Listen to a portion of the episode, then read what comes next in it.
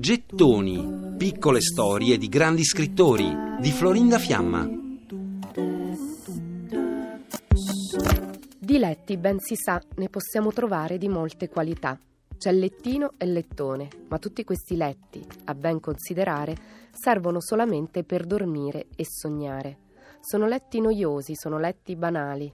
Ci sono invece letti veramente speciali un letto galleggiante per andare a pescare, sul letto per acrobati ci si può arrampicare. Silvia Plath scrive anche storie per bambini. The Bad Book, a letto bambini, è un libro di brevi componimenti nonsense per bambini, con delle poesie e delle filastrocche sui differenti tipi di letti. Fu pubblicato postumo nel 1976 Silvia aveva inventato quelle storie per divertire i propri figli. L'edizione originale fu illustrata da Quentin Blake. Ma oltre a scrivere, Silvia farà di tutto.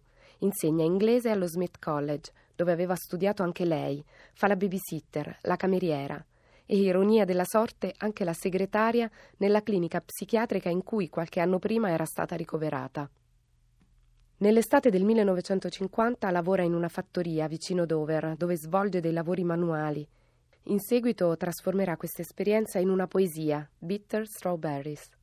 La poesia resta il suo grande amore, soprattutto Silvia è affascinata da un poeta, Dylan Thomas, e quando nel marzo del 1950 Thomas si trova a New York per una lettura, lei cerca in tutti i modi di incontrarlo, facendo la spola per due giorni tra il pub e il suo albergo.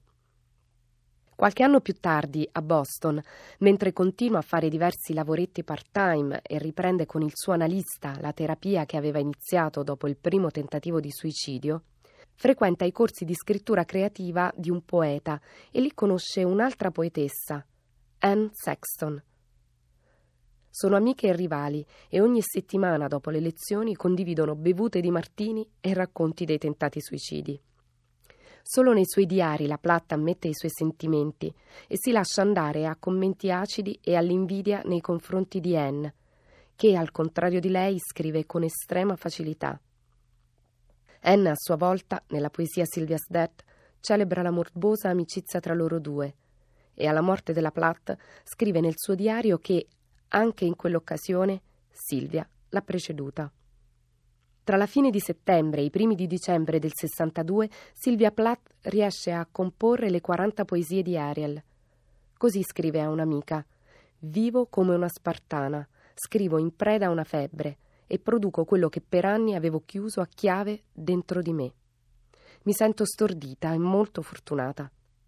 Continuavo a dirmi che ero il tipo che riusciva solo a scrivere quando era tranquilla, in pace. Ma non è vero. La musa è venuta qui, adesso che Ted se n'è andato. A quel punto sceglie di ritornare a Londra. Con i figli Frida e Nicholas va a vivere al civico 23 di Fitzroy Road, nello stesso appartamento in cui aveva abitato William Butler Yeats, il grande poeta irlandese che lei amava. Silvia pensa che quella coincidenza possa essere un buon segno, un buon auspicio. Tum tum, tum tum, tum tum, tum tum.